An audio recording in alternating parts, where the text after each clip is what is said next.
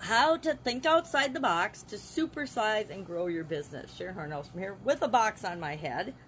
Sometimes an improvement, according to many people. But today, our idiom, our expression is think outside the box. How can we use that thought, that feeling, that idiom to grow and build our business? Well, think outside the box. This one's been around since about the 1970s and 80s, so it's a relatively new idiom and expression, although it's traced to many uh, management consultants and um, gurus asking their clients to solve the nine dot puzzle. And I wish I would have made a drawing of the nine dot puzzle, but chances are, if you've been around for any amount of time, you've seen it in some way, shape, or form. It's just a series of nine dots, and you're asked to draw four lines that continuously that that uh, without breaking and picking up your pencil in order to connect all nine dots. Well, in order to solve that puzzle, which actually came from Sam Loyd's Encyclopedia of Puzzles in 1914, even though a man named John,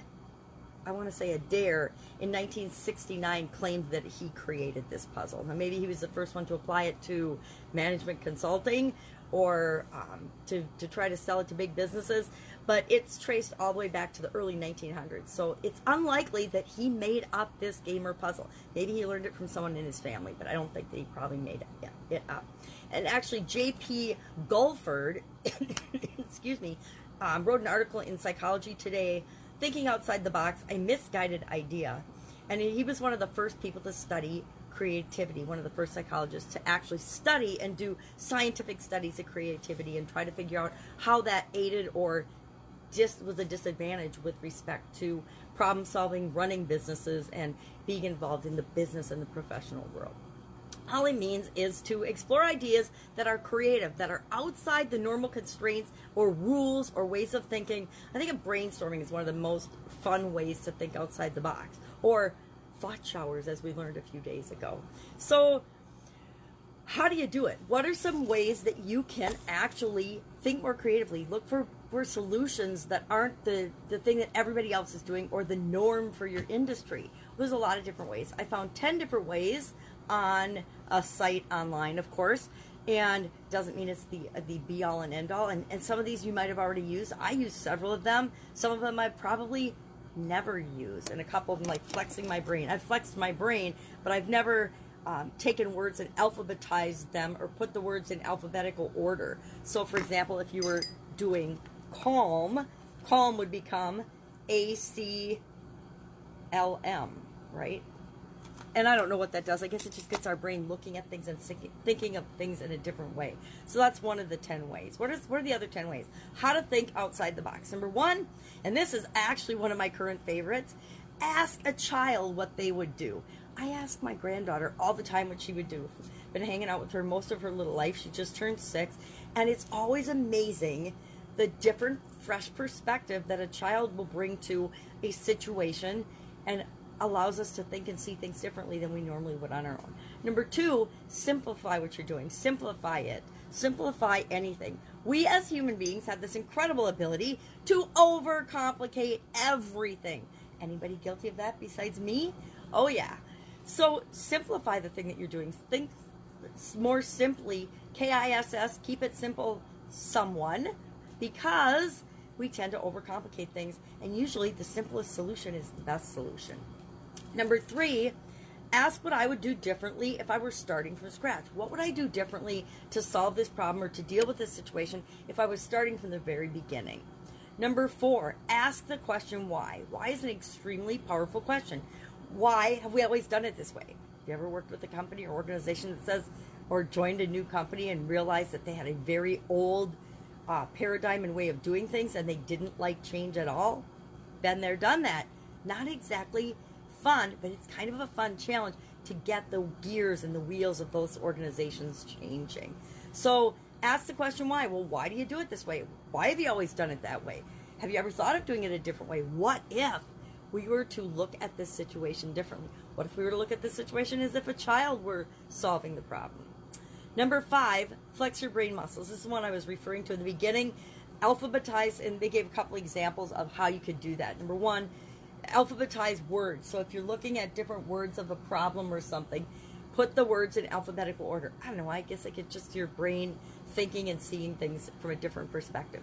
The other one was um, try to speak without using any words that contain the letter E.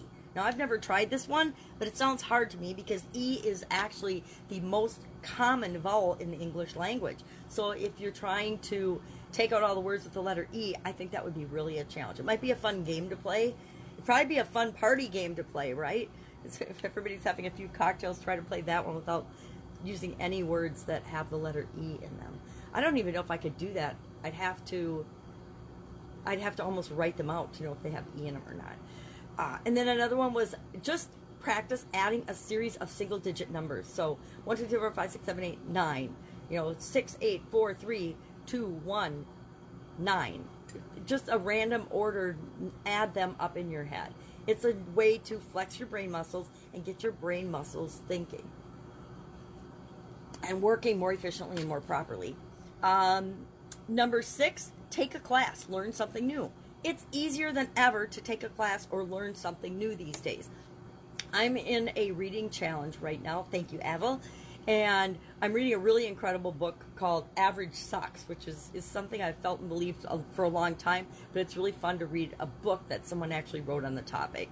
And it actually talks about how we live our lives in a box with four sides. And I won't I won't spill the beans and tell you what the four sides he he discusses are, but really a different way, a different a, a different perspective that I have not even thought about before. I thought about a couple of the things that he brings up, but a couple of them were brand new. Or he's taken material that I've heard before and learned before, and he's presenting it in a different way, which makes it really powerful because it gets my brain and my gears going and thinking about, well, never really thought of it that way. How do I fit into this framework, and how do I change the box that I am currently living in? Number, so take a class, take a course, learn something, listen to a master class, easier than ever with the internet these days. On number seven, free write. Just start writing. Number eight, draw a picture. Just start sketching and doodling and drawing.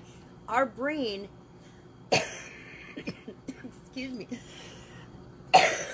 processes words and pictures differently. So using two different formats, two different modalities helps to stimulate our thinking and our ability to solve problems and come up with creative solutions that are outside the norm, outside the box. Number nine, create a mind map. Mind maps are one of my craziest, most fun tools and activities. Maybe because a lot of the time my brain's all over the place, and sometimes I just need to capture all of the ideas and get them down in one place. And a mind map, if you've never done one, just Google it. It's a terrific way to do that. And finally, also one of my very favorite things, probably my ultimate number one favorite thing to do when I need to think about something, when I need to think outside the box, when I need to find a solution to a problem, maybe one that's been perplexing me for a while, I love to just take a walk. Get out get of my normal working spot, get out in nature, breathe the fresh air. Even if it's raining and pouring, I can go for a walk in my raincoat or umbrella.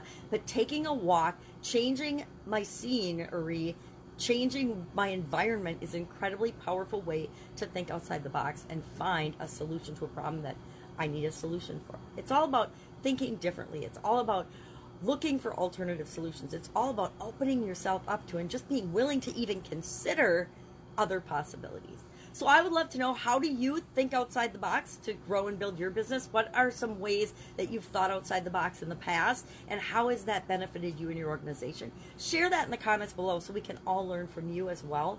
That's it. That's our idiom for today. Think outside the box. I invite you to think outside the box today. If I can help you in any way, ask in the comments below. Otherwise, I'll be with you tomorrow with another interesting idiom. What does it mean? Where does it come from? And how might you use it in your business and your life right now? Take care. See you tomorrow. Bye.